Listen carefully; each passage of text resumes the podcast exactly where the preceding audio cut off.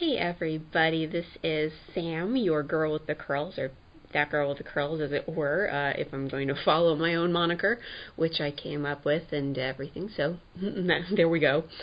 Uh, this episode is episode 17 with uh, Alan Kistler, and it's not really a formal interview or anything. Uh, the reason why is that uh, JP, who is uh, my sometimes co-host or just friend who shows up from time to time, who you've heard in a few other episodes previously, we had originally interviewed him back when we were Order the Nerd. Uh, it was around the time of the 50th anniversary of Doctor Who, and we just talked Doctor Who for most of that episode. Um, so yeah, you can go and check that one out.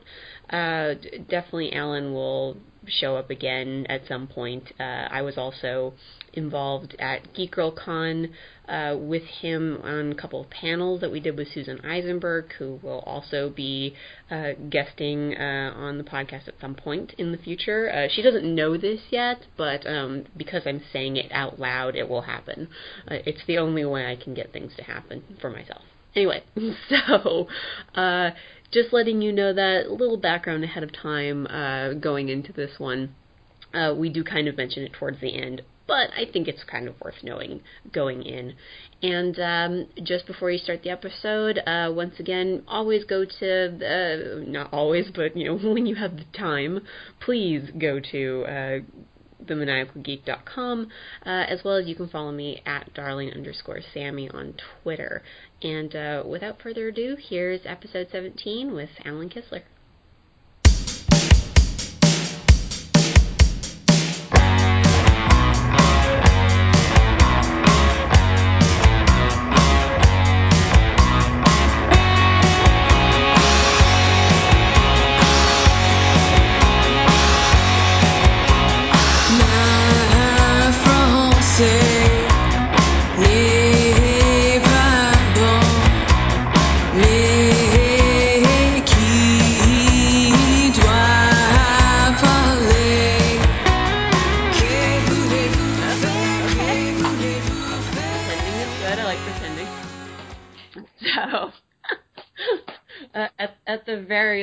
Uh, Alan, how much time do you have to give?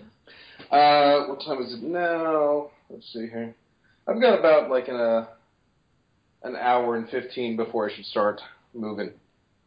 Okay, cool. Uh, I, I don't do any like formal intros anymore, so we're just gonna we'll just start talking and see where this goes. Okay. How have you been since uh, uh, I last saw you? Good, good. Just been running around uh, California a little bit. Yeah, how is Cali? It is good. It's it's now nice and a little bit cooler with a lovely breeze.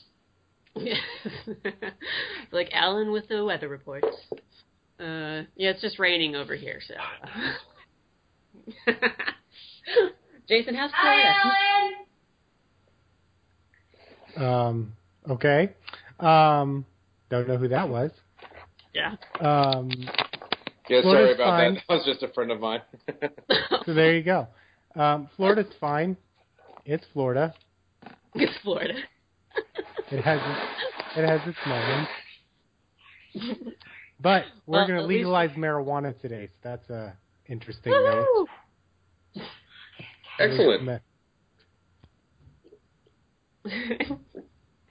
that's always good. No, uh, and at least we don't uh, we don't have to worry about the you know the Flash uh, having a new uh, episode today, so uh, could just be nice and free and talk and whatnot. yeah, I was I was so excited to see what would happen next, and then someone told me, "Oh yeah, there's no episode tonight." Like, what? No. I know. It's like you're four episodes in. You don't cut to. You don't go on a one week break. What the hell? Come on, man. does Heat this. wave. I will say, um, I will say that it's really exceptionally good for a show that's only four episodes in. Yeah. Like no, most television doesn't get it this right this out of the gate, and the fact that it's sustained it for three consecutive episodes is, is fairly significant. Yeah. Four. They want to peak early. Well, you Well- you know, every show has its sort of high moments and low moments, but I think what's interesting about the Flash is that whoever whoever got sat around at the table and said, "Okay, we're gonna take Ollie, and and we're going to use him to parlay into these other shows and worlds. Um, also was smart enough to say, and by the way, when we do that, if we're going to use the Flash, we can't half-ass it, right? Like we can't call it Starling City, and we can't like just randomly pick villains and you know modify them in a way that suits our purpose. Um, we're, we're going to have to really do this right. And if we do do something like introduce a completely new character to the history, um, we're going to make them so compelling and relevant, much like they did with Diggle, that Mhm. you would never know he was not part of the original lore. Um, Yeah. Well, also you've yeah. got Geoff Johns there. Right, though it doesn't feel like a John story. Well, he's been Uh, he's been co-writing every episode and uh, producing it. Like he's very much one of the showrunners. Well, and he was his, one of his strongest books was The Flash. Yeah. I mean, he he really loved the you know loves continues to love Yeah, uh, the Flash, and like his stories with Wally were were were really good. Were some of the some of the best, not all of them, but well, and you see him in the way we're sort of telegraphing the the the overarching plot, hmm but I don't see him in as much because I've never thought that Johns was really great at interpersonal dialogue per se. That that's not necessarily his where I've I've I find his strength to be, Mm-hmm. but there's really good interpersonal dialogue in this show, and I think I think that is um I think that's really compelling. Yeah, no, and uh, I, yeah, I, I like that uh, the tone is so different as well. Like uh, Grant, Grant, Grant Gustin's Barry is just so happy. like, it's so nice to see someone who's happy on a on a superhero show for once, Happy? huh? You think he's happy?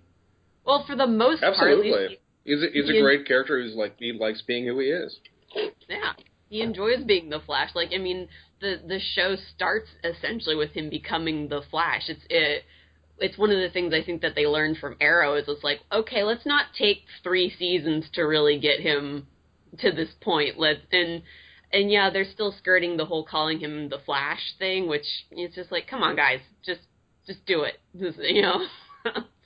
but uh, at the very least, you know, he is the Flash, and there's no build up to the Flash. I really Right. like that he's Barry. Like he's not Wally at all. This he would never pass as Wally.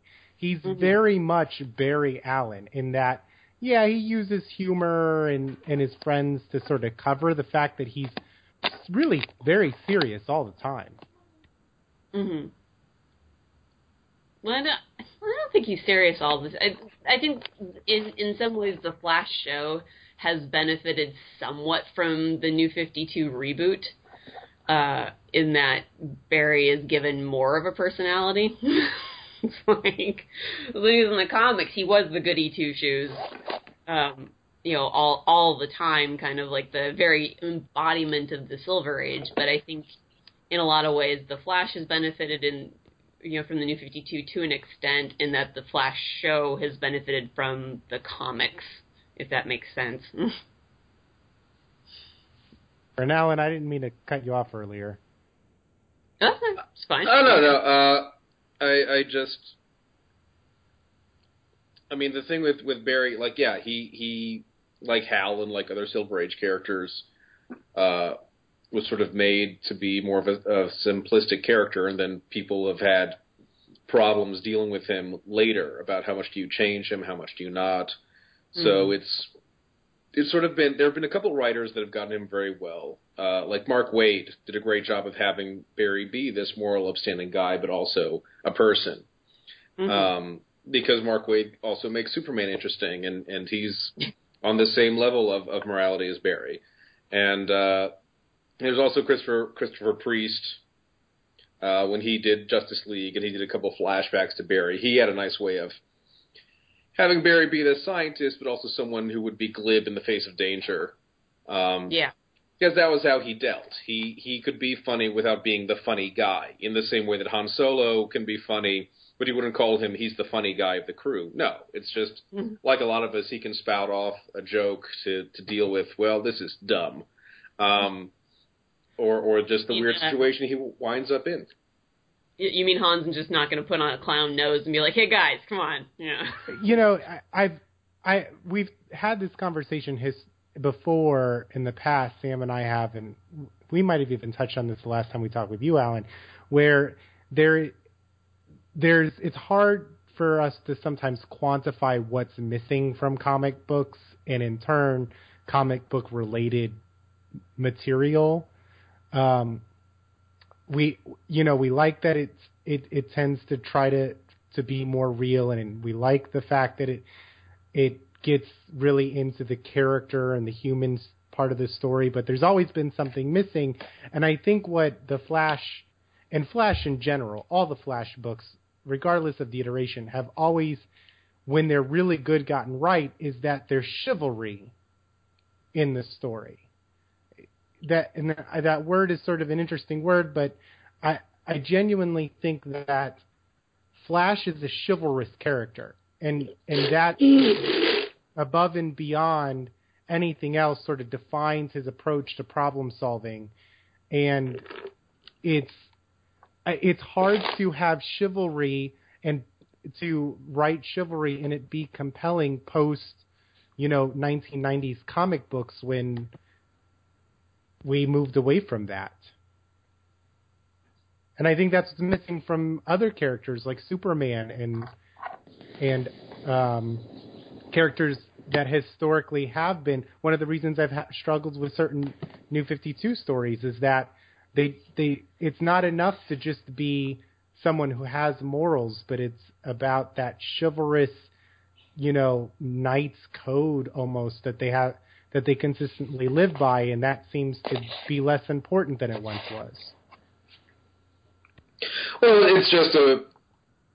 I mean, lots of them have codes or some kind of morality, like like like Deathstroke has, has his own code of morality, but there's also, you know, just being nice, basically, and and also that you have multiple moods and you have more than one aspect to your character. Uh, you know, Barry can get very serious and can get really ticked off, and then the next moment or the next scene can be, you know, joking about his day with his friends. And and the fact that he has friends in this show is really fun. It's not Yeah.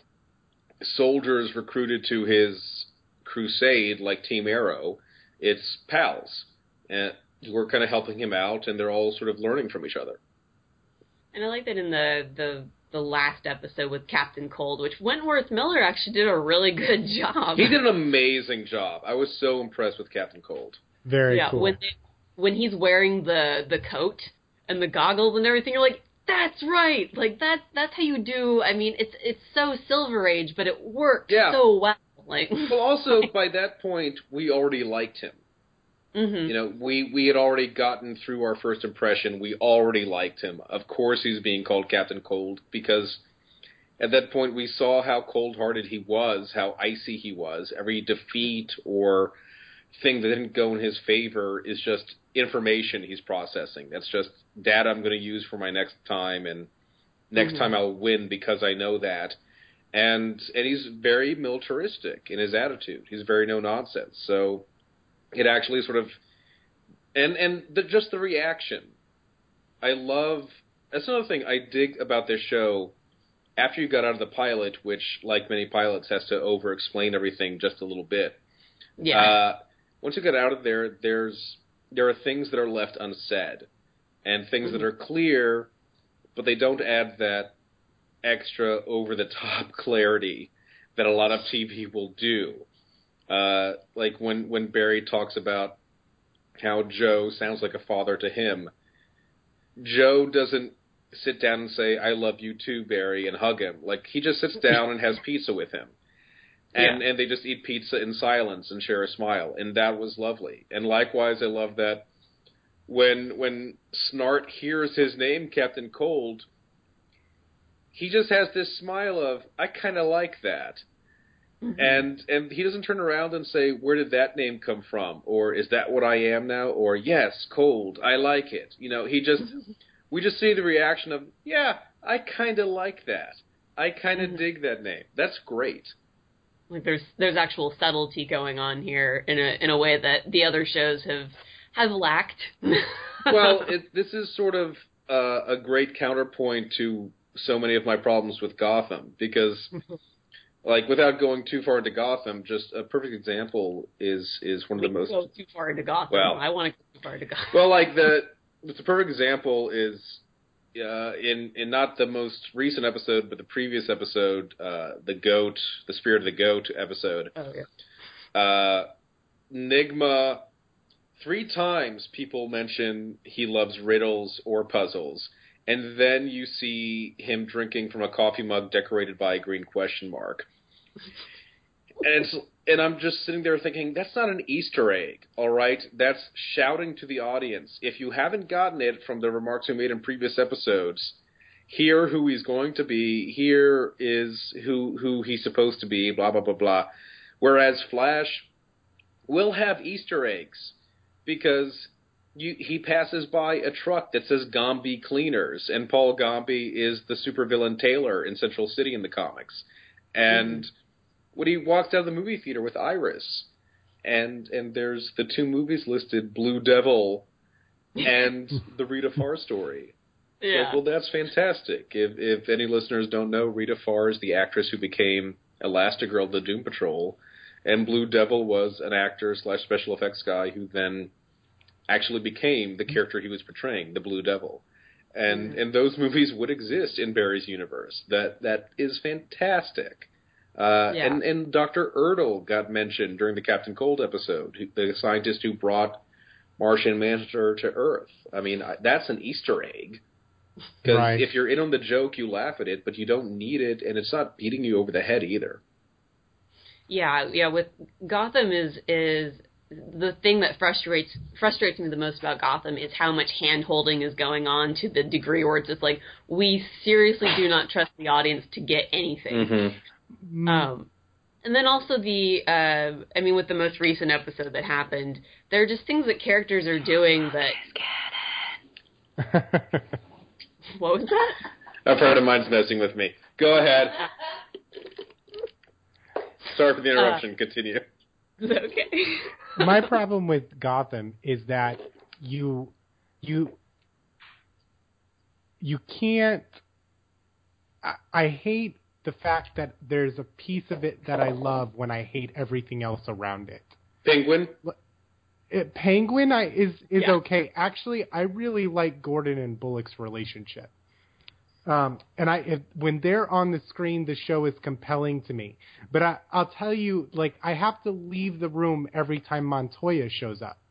Oh Like, god, I, they've I, butchered Renee. I have to fast forward. So it's, it's this very mixed emotional state that I'm in when I'm watching it because there are moments when I'm, when it's just Gordon and Bullock and I'm enjoying their interplay and I, I genuinely like how they're portrayed by both actors. And then it goes to any other thing in the show, and I'm like, this is painful to get through. I'm just waiting for them to come back on screen. I want to like Gordon Bullock more, but the the fact is, for me, Bullock is so inconsistent as a character because in one episode he's actually a decent detective. He's just worn down by the corruption of Gotham. And in another episode, he doesn't know what the word altruism means. And in two episodes, he has no problem with the idea of, of that he might have to execute Gordon. hmm It's like I don't have a handle on like are you corrupt or are you worn down or what? Because that seems to change every other episode. And then Gordon just seems to have one mood throughout the show.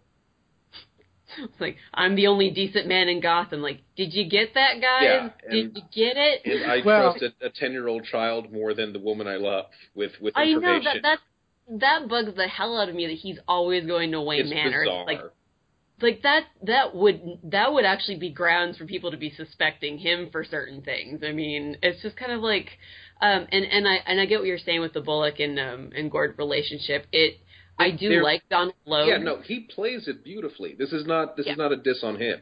He is No, no, great no. as Bullock. It's it's that the episodes are very inconsistent. They're also inconsistent with Gotham itself about how much is is corruption and all. We keep being told it's corrupt, but of our four main cop characters, only one of them is corrupt. Montoya and Allen and Gordon are not corrupt cops. Yeah, I mean, like, I mean, just with the most recent episode with, um, you know, uh, spoilers for anyone listening to this, it'll probably go out in about a week or so after the fact, anyway. Um, but with, you know, Harvey uh, finding out that you know Gordon didn't kill Penguin, and then being all like, "I'm gonna kill you," blah blah blah, and then we don't see him for pretty much the rest of the episode up until he just randomly shows up at Gordon's penthouse uh, suite and is just like, "Look, I've had some drinks and this floozy is with me. I'm gonna help you out no matter what." Yeah. It just it was like you know what would have fixed this is if there had been a scene prior where Gordon found Harvey in the bar or something like that Yeah, you and need to build a bridge. Him. Yeah, you needed something that actually spurred Harvey to have the change of heart in his drunken state and stick with it because all I kept expecting was for him to actually turn on him in Maro- in um, uh, Falcone's house.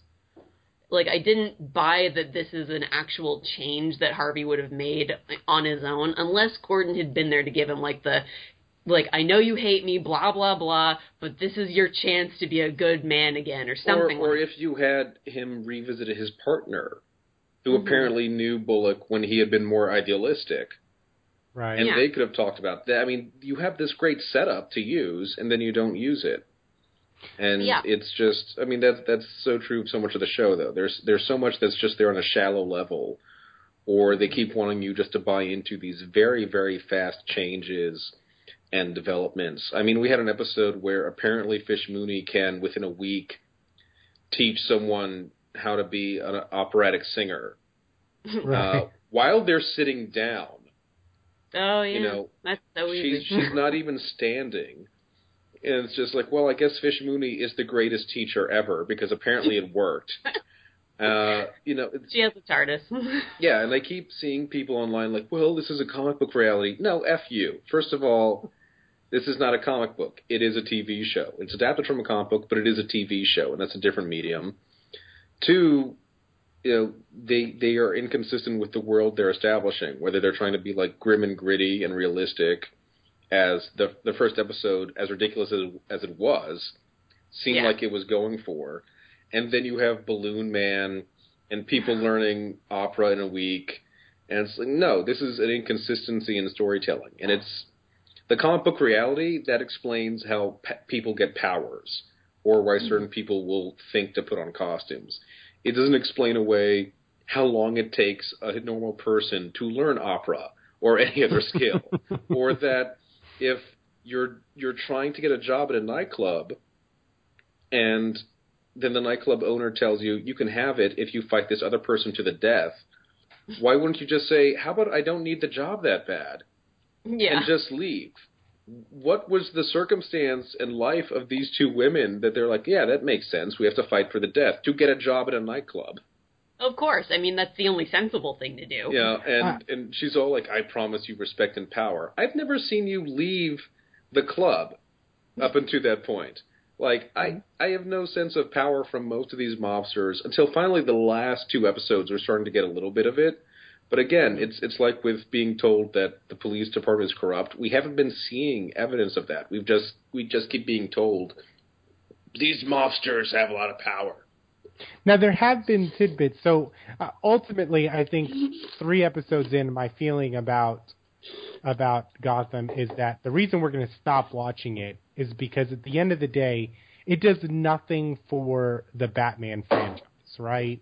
It it doesn't it doesn't benefit Batman in any way, shape, or form. We're not better fans or more interested in him as a result of this show. But it, what it does do, I think, and the reason why I do continue to watch it is, and Alan mentioned this before, is it does make, it does add to certain character stories. I think, obviously, Penguin has benefited immensely from the show, right? And Yeah. I If it was like a penguin show, I would actually watch that. No, if every episode was Penguin homoerotic psychopath, I would love this show. And if it was like Penguin and Gordon, oh, um, then because their relationship I rather like. hmm Well, and just the way that Robin Lloyd, uh, Robin Lord Taylor uh, talks, like that, that cadence that they've given him, or or if it's him Yeah. putting that, that is so specific, and that's what makes him interesting.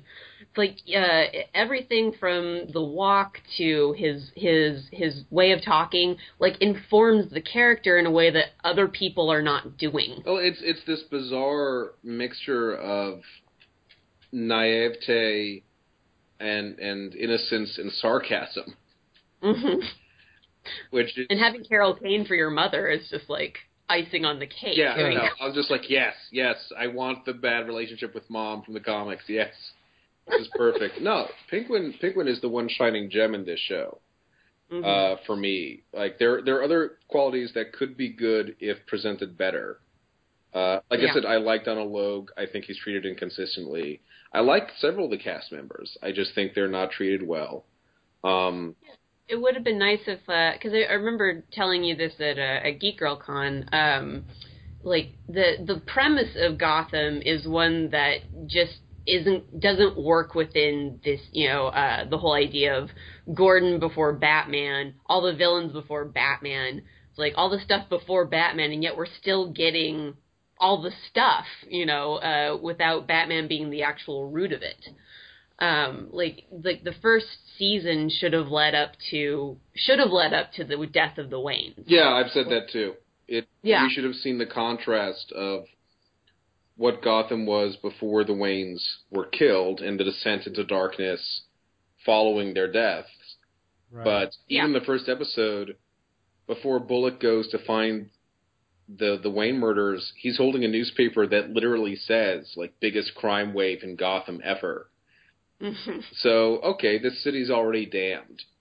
Um, yeah, and, and and also would have set up like Bruce's relationship with his parents, with with Yeah. Alfred, which I mean I like some of those scenes between Sean Pertwee and and I don't know what the the little boy the boy's name who's playing Bruce, but um. Uh, I like some of those scenes. Like there's the sword fighting bit that they did in a previous episode. right. that was a really well done um uh scene that would have been great for building up like the relationship between Alfred and, and Bruce prior to um, um the deaths of the Waynes. Uh but uh but all they do is just like, "Hey, guess what? He's going to be Batman." In case you did not know this, Bruce Wayne will be Batman. well, and it all feels very superficial, right? They It is. it, it's they didn't there's so much hit. One of the things that has been really well done i'd say in the last 15 years of batman comics is that whether even if the venue for which it was delivered was not always great there's been a lot of effort to flesh out the history of gotham right? It's not just that gotham is a product of batman's existence it's that Batman is a product of Gotham's existence. And so there's been a lot of fleshing out of how, you know, the four families play into it and how every character is interrelated. And it feels very superficial in the sense that they took, okay, well, let's take the two biggest crime families mentioned in the book, let's make it about them. And we'll just throw the Wayne name out there anytime we want to add some sort of third party. But even then, they're not really developing the crime families. Right. than it's just, well, these two are mobsters and they don't like each other. Well, no crap. It, it it's it's all very superficial. They're not delving into any real characterization or development. Like if it is if this were a show about the rising level of mob control and the descent of Gotham, that would be terribly interesting. But then we've also got those aren't explored very well, or they're explored in bizarre ways where instead of seeing the the inner wars between mobsters, we're seeing Fish Mooney making employees fight to the death, or the the whole like will Gordon go to jail for a murder he didn't commit? Oh wait, no, literally just as we arrested him, the dude showed up alive. Okay, never mind. That's We've solved it. yeah, there goes that suspense. Like it, it's it's just constantly this shallow level stuff, and Yeah, uh, like, it's a, it's a shame. Also, you're you're shooting yourself in the foot if you wanted to do. You know, if, if this were five years before Batman shows up, you could at least play with a lot more because you're building up to a city that needs Batman. Instead, Mhm. Bruce needs about twelve years before he can be Batman. So either either do your own show where it is about the mob, and and you can in, create all these other gangsters from scratch, or use like forgotten Batman villains that you can really Mhm. play with. But instead, it's a show without Batman, yet keeps telling us Batman will be here later. eventually he's coming. Yeah. He's you know getting that carton of cigarettes and uh, the thing of milk or something like that. Uh, and yeah, like that's that's the it's so disappointing because I mean even if they'd done a show that was about like Bruce's training to become Batman. Like that would have been fascinating, you know, to me at least, because you could you could have your young, handsome Bruce Wayne or whatever, which brings the girls in, obviously, because that's all we care about. Um, and and show him like going to like the exotic locales and learning how to to eventually be Batman. You know, with your goal in sight being, you know, dons the cape and cowl eventually. But this is about how he gets all these philosophies and these techniques and all that kind of stuff. Like that would have been a far more interesting show than what I'm being given right now. Well, and actually, the one of the few things that Gotham and Flash have in common is that they go to sh- demonstrate how little Warner Brothers sometimes thinks these things through. They know they don't want competing actors for a single character in the spotlight at the same time.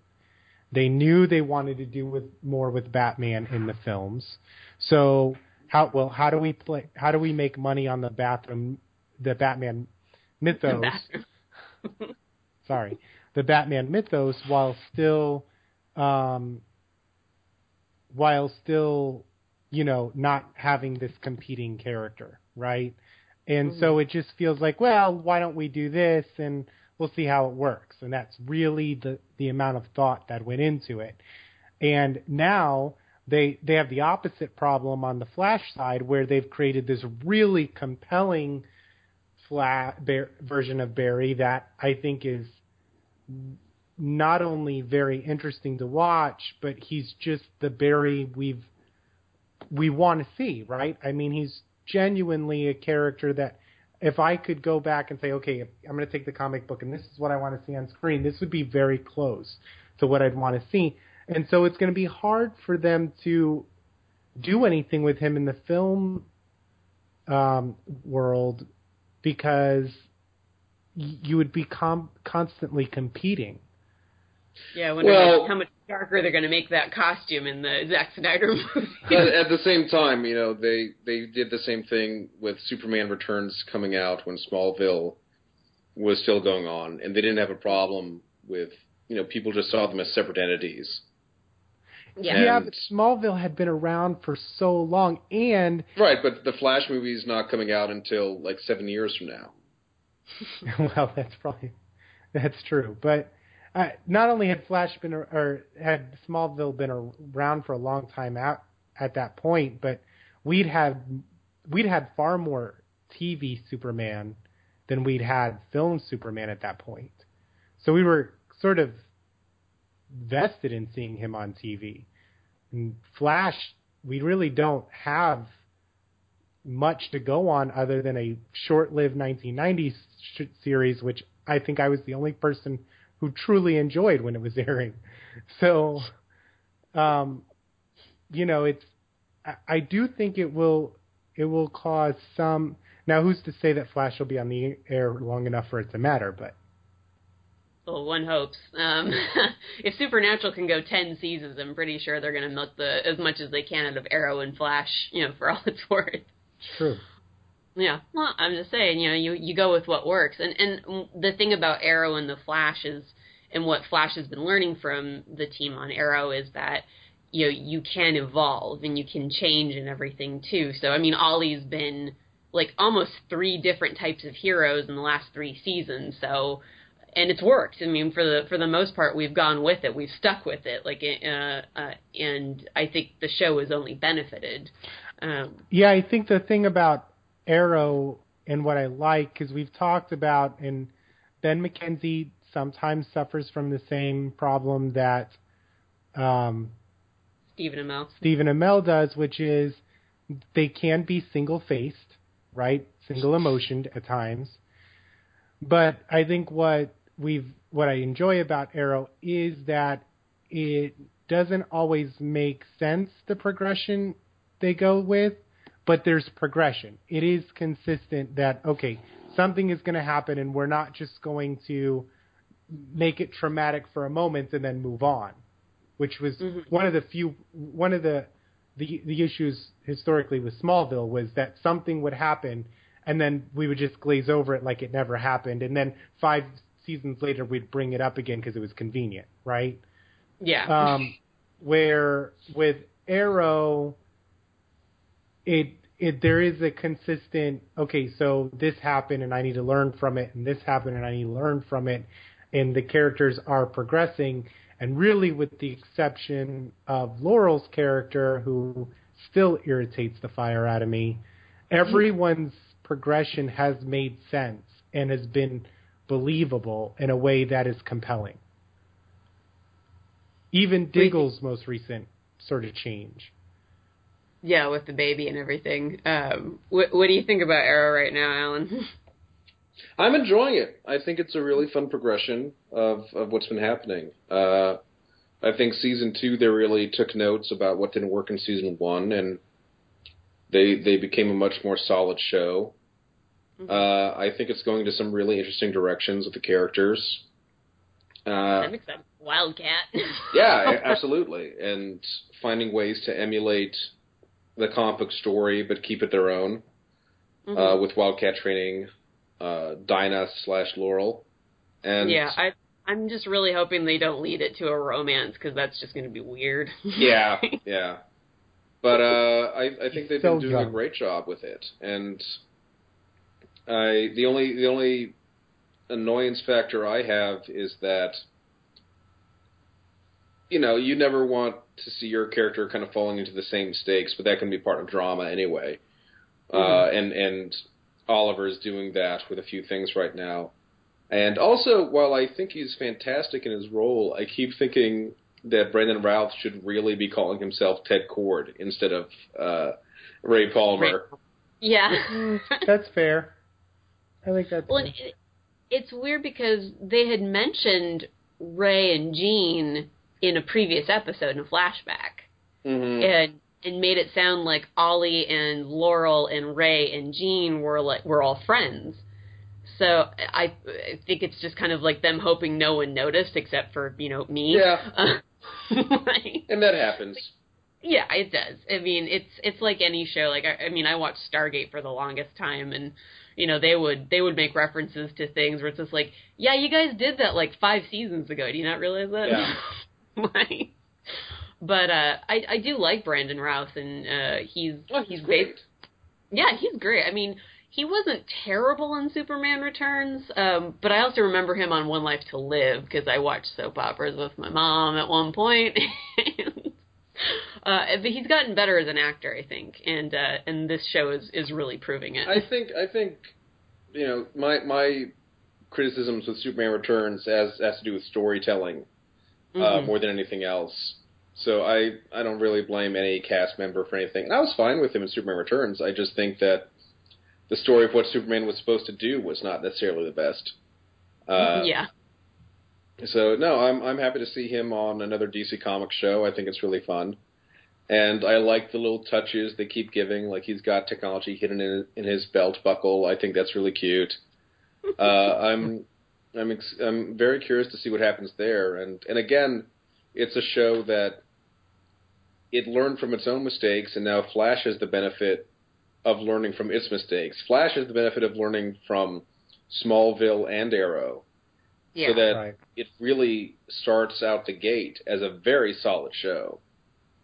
Exactly, and and it has fun with its premise as well. Like I, Sure. I do, I, I, I like we like we talked about before. I I really like how they they are using speed, Yeah. like uh the different you know because now we have the technology that we previously you know really didn't with the '90s show that can show off what you can do with a guy who's moving faster than anyone can even see. hmm Um, and and I know in the comics they've kind of touched on it, like oh his brain is going and and they they touched on it a little bit in like the last episode with with Cold and everything where he's playing three games at once and and whatnot. And that's also a great callback to the comics themselves, because the even the original Flash, Jay Garrick, was really the first superhero of the golden age of comics to that you would see using his powers recreationally and Mhm. and just for fun. Like in in his second issue, he was playing tennis with himself, and. In I think the third issue, uh, he would put his girlfriend Joan into a taxi, and then race the taxi to where they were going to have dinner. And and so you see Barry doing games, you know, just to just to see how much he can do at once and everything. That's great. Well, even him when he's uh showing Felicity what he can do. Yeah, uh, and just like yeah, I took a picture of you. He comes back and his shoes are on fire. Like those are those are the little touches that I think that just make the character, you know, first of all more endearing, and then just again, he's a guy with powers. Like anyone who gets superpowers, you know what they're gonna do? Have some fun with it. yeah. I mean, the the first reaction he has when he truly realizes what's happened to him is he tries to run faster, and Mhm. then says "awesome." And yeah, exactly. Yeah, and on top of that, though, those little scenes are really helpful to remind the audience that you know super speed doesn't make you invincible because that is the temptation for an audience to believe of well if he can move that fast then he can take down everyone and it's like okay he can move that fast but he lost at chess Yeah. It's like he he can't always get there in time to stop the cold ray from you know Yeah. getting to a person. Like uh, there's only so fast he can move. Right, he's fallible. There should be some genuine opportunity for failure, right? That he, Mhm. eh, I think, I think, um, like you said, the fact that he wasn't fast enough to save someone, watching someone die, is critical to who Barry is. Like yeah that genuinely impacts him. He that would cause Barry to question whether he would do it again. That's that's critical to who he is, and he is fallible, and it's that falli- fallibility that he understands about himself in a way that is why I think the Flash character is always the one that we are okay, we believe would sacrifice himself in a crisis event, right? Mhm. Because he Flash has always understood the underlying point that regardless have fun with it but know that at some point it's all going to catch up to you because we're not all perfect. And we're not fallible. And it's not a batman type situation where i'm going to be skeptical of it or it's not a superman situation where i'm just going to be blind to it. And it's not a wonder woman um, situation where i am going to verbally deny it until I have to beat you to death. It is I'm going to acknowledge it, but I'm going to accept it and I'm going to enjoy every moment I have until I realize that it's caught up to me and I have to stop. And I Yeah, think that was my problem with Flashpoint because that was so unberry like. Oh, you mean changing the entire universe? No, which you know that to be fair, that was not Johns' intention. like, uh, it'll be interesting to see in Convergence what happens. I, I'm taking bets on which Flash dies. So, uh, like, yeah I, The- I the the news about convergence i was just thinking but i'm reading multiversity already what why do I need this? And honestly telling me like it's the son of Brainiac. Well then it's not Brainiac, is it? I'm less interested. yeah, and and it's just like you really guys in another event. Like we just you're in the middle of one right now, and it's gonna end soon. And that, we all know how this this goes. Like the status quo really doesn't change, and like unless you're gonna go back to the pre fifty two universe, which you know I wouldn't be opposed to. Um, at least with certain books, because I'm loving Batgirl and uh, Gotham Academy, even though they're only like one issue into these new teams and everything. No, it's it's way fun. And Yeah, and, and that's what's that's again with DC. It's just like guys, we can have fun with this stuff. Like it's not like Batman works as a brooding character because it's Batman. Not all your heroes are Batman. Guess what? And and people like the fact that not all of them are Batman. Because we don't want to be depressed all the time. I rather I rather enjoyed in the latest issue of Multiversity that Grant Morrison basically set up an Earth that is if uh, the the retcons that started soon before Infinite Crisis never happened. So you've got Kyle Rayner is still Green Lantern, and he and Connor Hawke are like the old school guys, and you see all these '90s characters who kept on going. And I was like, this is fantastic. This is basically like if if the '90s generation of DC had been allowed to keep on that track of getting older and passing on a legacy, this is what would have happened. It's it's been really fun to see. like somewhere, Nightwing still has that high collar on. No, that that disco suit is never gonna go away. that um well and and I was I was curious what you thought about the Alan what you thought about the um the major announcements that are have come out of both DC and Marvel in terms of the movie universes that are now being formed. Um are are you excited about any of them or are you just kind of like "Uh, okay, here we go. the Warner Brothers ones.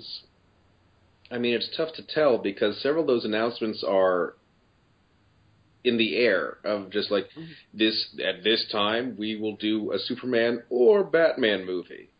It's like, well, which one? What, what's We're still thinking about what- it. what's the? Do you, do you not have a plan? In which case, don't tell me. Mhm. Um, and then there's also little things such as having the Suicide Squad movie planned before Justice League. I think that's a huge mistake because the whole beauty of the Suicide Squad is always that you establish the villains first Mhm. and then show, oh my god, someone in the government was insane enough to put them on a team. Uh, Arrow did that. Smallville did that. These were all previously established enemies. And that's the fun of it. And here you're having them before we even meet superheroes? It's it's Yeah, a bizarre decision to me. it seems like you know yeah if you're going to set up suicide squad which means amanda waller is setting up a team you know uh, i would hope it's amanda waller um and i would hope that it's cch pounder playing her but that's in my head Yeah. um it's in everybody's head whoever watched the cartoon so um but you would you would figure you save suicide squad for the very end when you have your solo movies, you've established all of these villains, and then at the end of each one of them, Amanda Waller is just showing up like uh, Nick Fury, going, "All right, we're recruiting them," and, and or, you know some little thing like that, Yeah. and then you've already built up your Suicide Squad movie at the end of all the Justice League stuff. It's like that's almost like a no-brainer. Yeah, it's it's a bizarre decision to me. And and then some of the other announcements, you know, while I am not surprised they would have a separate Flash uh, movie, especially if they're continuing the Snyder version of the universe, and they seem to be because he and, and David Goyer seem to be the guys in charge still. Then obviously they're not people who would have any interest in continuing the atmosphere of Grant Gustin and such. So I get that they would do their own version of the Flash. But at the same time, yeah, I'm not terribly excited about oh my god, I'm going to see him in live action in a movie when I'm enjoying the hell out of this TV show right now. yeah, Uh, exactly. And Cyborg, I just thought there's no. Honestly, I'd be much more excited about Cyborg in a Teen Titans film than on in his solo film. Uh, Yeah. I mean, do you do you feel like that there's even enough of, with Cy- Cyborg to carry a movie? I mean, I mean, if you real- do a good story, it'll carry a movie. That and, Mhm. and that's and that's on them, and that'll be fine. You know, people argued a while back: is there enough on on uh, Captain America to carry a movie because they thought he was outdated, and enough people thought he was a, a nerd or a dork, and and you could argue that at the time Iron Man came out, you know, he was almost a B-list character, but the fact was no one outside of comics knew the name Tony Stark, and Robert Downey Jr. was not back at stardom yet. Uh, he was he made his comeback through Iron Man. Uh, so if you give a good story, you know, power to you. It's just an odd choice to me when there are so many other things that I I keep thinking would be more interesting to pursue. Uh, Yeah. The Marvel stuff I'm excited about. At the same time, I do think more and more, especially with Flash and, and Arrow doing what they're doing, that a lot of these characters actually work better in a TV format because superheroes are by nature serialized. These these are, are based on comics which build up stories through different adventures and arcs. Uh, I I kind of think maybe for some of these characters, I don't know, you save the movie for the team up or the crossover, and and rock some of them out individually. That being said, I have absolutely no problem, and I'm actually very excited that Captain Marvel and Black Panther are getting movies. I think that's fantastic. I think it's Hell yeah. fantastic. Doctor Strange is getting a movie. I do hope. I mean, is it confirmed who As the casting, From- or is it still just that's that's the strong rumor? the the last article I ever I saw that was like verifiable basically said that he was they were like making the final talks or something like that. See, So I don't think it's all but confirmed yet. it's just that's disappointing to me because it seems such shallow, easy casting of like, well, he's popular and looks kind of like it if we put a Van Dyke on him. So yes, that's him. Not that he's a bad actor, but I I thought on two levels. One, I just I get a little. Uh, I think it's a lost opportunity if you keep hiring the same person to be the star of multiple franchises. There are more actors out there, and also, and Steven yeah, doesn't just be generic white dude. I mean Yeah, and and I I've also said this seemed like a chance to go uh, for a person of color, just because honestly, otherwise you just get if you're doing an origin story, then you're doing yet another Marvel movie wherein a white guy who's a jerk becomes a hero who may or Yeah. may not still be a jerk. probably still a jerk. Yeah. Yeah. uh, so yeah, I mean the there are other other castings I would have I would have really liked to have seen, and and I, and unlike say Black Panther, uh, Doctor Strange's heritage is not really part of the character. Black Panther is from an African nation that has never been successfully invaded by outsiders, so that's a huge part of the character. Uh, Doctor Stephen Strange is a rich guy from New York. he, he's a neurosurgeon. Like it's like none of these things say he has to be white. Yeah, exactly, exactly. So yeah, th- I think there could have been a lot of place to play there. Um, Did you have a, a fan cast in your uh, for your Stephen Strange if you were ever going to? yeah, I wanted Paterson Joseph. Is that Paterson sorry. Joseph uh, is more known in the UK. He was the Marquis de Carabas in Neverwhere, uh, Oh, okay. a character who is based loosely on Doctor Who, and he his name often comes up when people are speculating who could be the new Doctor Who. He also uh, actually is in a couple Doctor Who episodes. In in Eccleston's last couple of episodes, he's a game contestant on Satellite Five, and he was I in like him. Jekyll as as the the Texan whose name I forget. hmm Uh, he's just a marvelous actor, and and can really he's a great character actor. Uh, so I think he would really do a lot of fun with that role. I think he would, especially if you put him in the Warren Ellis Doctor Strange gear, where the cloak basically became this long trench coat, Mm-hmm. and and the Eye of Agamotto sort of decorated a cravat. I, I think he could really play that beautifully. Uh, I think that's great. I also know a lot of people wanted. Um, oh, I'm blanking on his name now. Oded Fehr yeah, I, he was my like my choice. also would have been a fine choice. Um, someone suggested me to the other day the guy who played Sayid on Lost oh yeah, yeah. would have been a fine choice. Like those are all really great actors who have a commanding presence, but also what was always fun to me about Stephen Strange and the in the better stories about him is he's kind of aware that he's sort of a weirdo to people, and it's it's one reason I like that he got along with Spider Man often.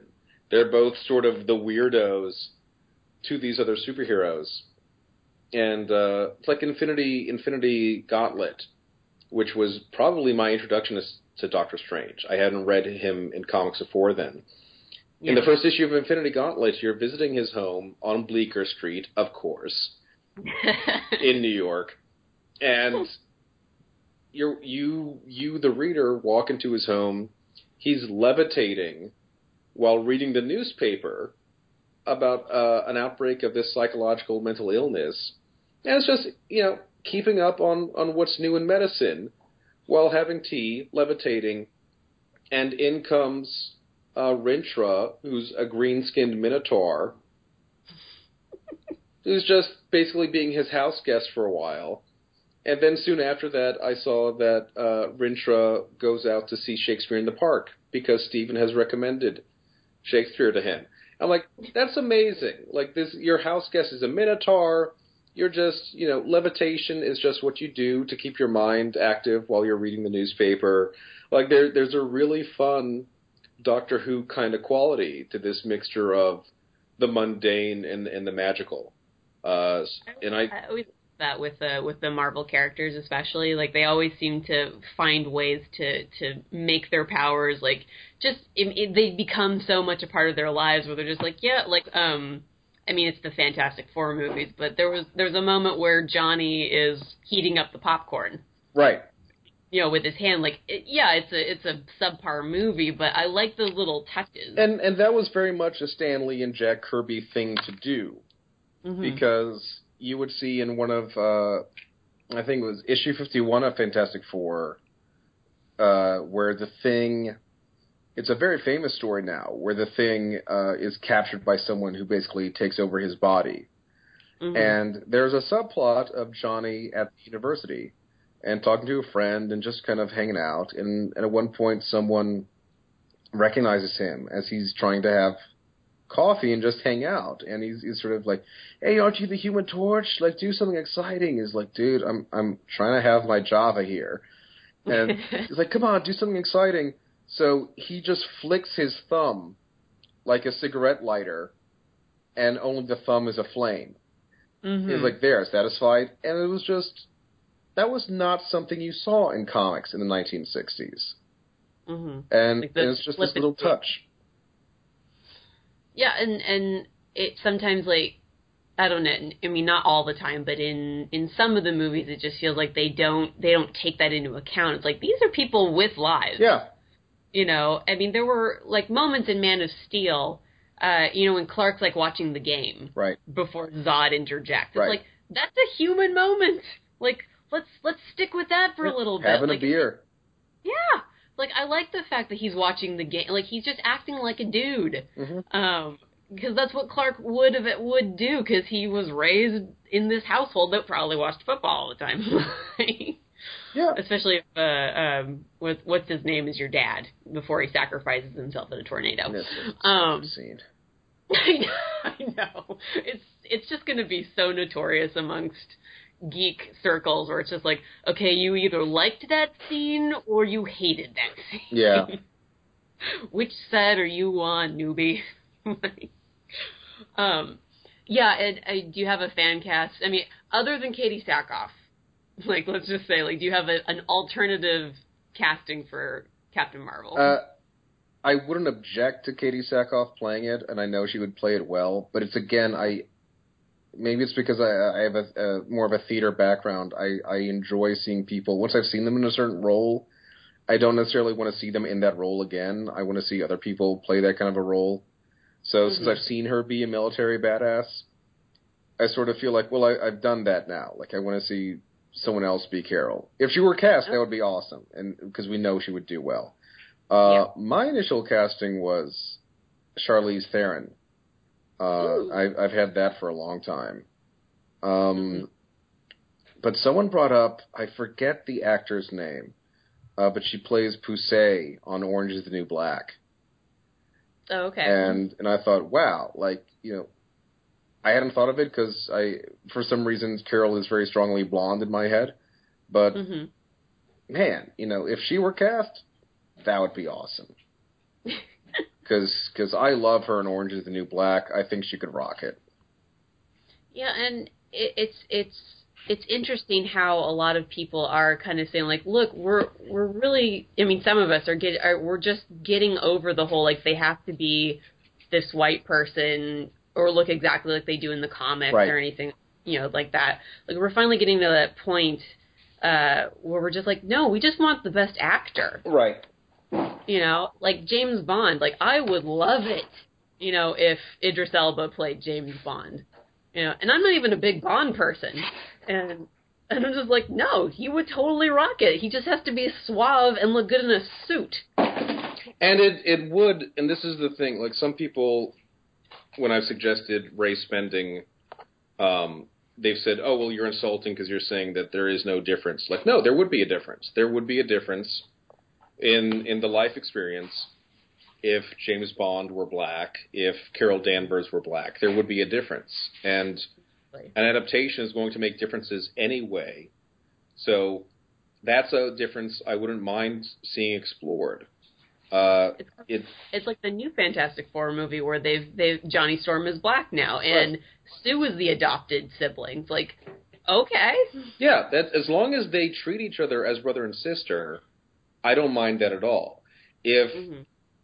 the if the movie treated them as adopted siblings, but then also had a romantic triangle between Johnny and Reed and Sue, then I would have objection.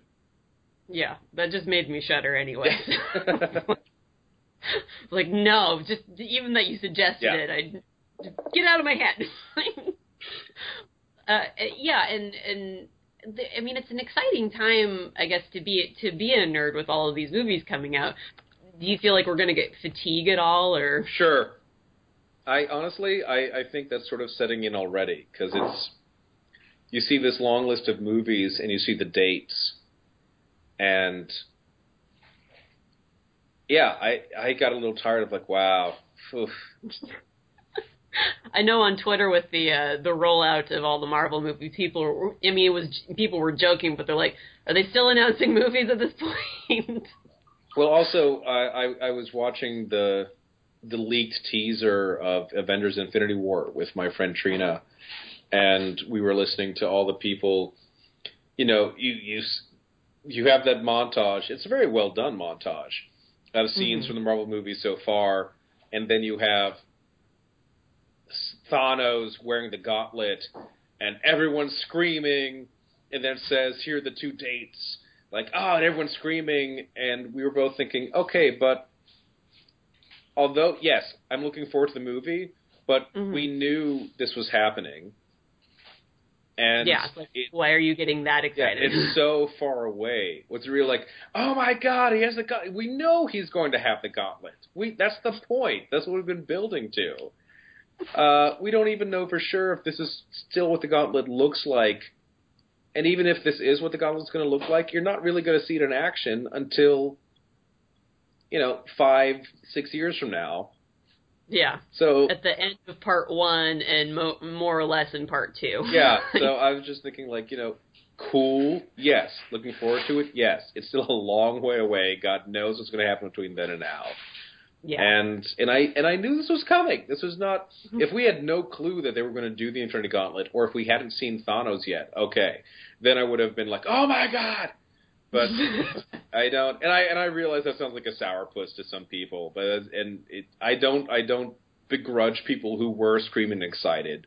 It's just Mhm. one of those things that I personally don't quite get, um, which is fine. I don't have to get everything. yeah. No, I mean everyone's gonna be happy or celebrate in their own way. Right. It's Like Yeah, some people just stare at pe- other people and go like, "What the hell?" yeah, yeah. Basically, uh, Just again, I just more and more I think I would be more excited if they announced four new Marvel TV shows or four new DC TV shows, and that they were being done in the same way that Flash and Arrow were being done. If Mhm. you know, if tomorrow they said like, "Hey, next week Blue Devil," I'm not even that attached to Blue Devil. Like he's this weird character who's sort of a precursor to Hellboy. But if Yeah. they said next year we're doing Blue Devil, I would be like, I am all in. Let's see will- what happens because I, I it's the world exploring that I've become Yeah. more interested in, and it's like with Captain America. This is a good example. I love the Captain America movies. I'm sure I'll love the next movie, but it's sort of sad and limiting to me that the first movie is his origin, the second movie is Winter Soldier, the next movie is going to be Civil War or some weird adaptation of Civil War. Uh, and those are I realize that's the highlight reel, but I also keep thinking like, man, it would be great to explore some of the other stories, not not just those two ones that are that are hugely popular in the past decade, and then his origin. Yeah. You know, it would be it would be fun to explore like some of Mark Waid's stuff, or or you know the Captain America No More story where he became the captain. Uh, you know, just Nomad. yeah, the nomad stuff. You know, just just or, or bring in the Taskmaster and and and uh, so yeah, it's it's that kind of a thing where if you have a TV show, then you can really delve into that and you can play up the serialized nature of comic book storytelling, which is what these characters were made for. Yeah, and especially with TV getting as as you know more sophisticated as it is now, it's just like it's kind of like the best time to be doing that. Right. And uh and unfortunately, I know you have to go, but uh we'll have to have you back. I'll have to have you back on again, and then we'll just keep this conversation going. Sure. It's like yay! Um, but before we go, uh, Alan, where can people find you uh, online and such? You can find me on Twitter at sizzlerkistler.com. That's S I Z Z L E R K I S T L E R. And uh, my website is alankistler.com. And, uh, And you- yeah, You're still uh you're still uh selling the book uh, Doctor Who: A History. I am. This weekend I'll be selling it at BentCon. And uh, yeah, I Doctor Who: History. If you if you buy more copies, there might be an expanded edition next year. Who knows? Uh, there we go. So yeah, check it out, enjoy it. You can also get the ebook. It's at Amazon, Barnes and Noble, other booksellers. Yay! Uh, and JP, where can where can people find you online? What are you doing? Um, not much, but you can find me on Twitter, J A P A D U A, and yeah, I use it on occasion. We'll go with Yeah, that. every once in a while, yes. Right. Uh, we've got stuff coming down the pike. Don't worry. Like, it's gonna happen, folks. Um, you heard it here first. Uh, but anyway, Alan, thank you so much for coming back. Uh, technically, uh, this is actually, this is tech, actually your first appearance on that girl with the curls. Uh, but we have talked to you before. I'll explain it in the intro. Uh, but thanks for thanks so much for coming back, and uh, it was great talking to you again. Thank you. You too. And thanks for coming back, JP, one of my uh, rotating co-hosts as well. So. How do you say that?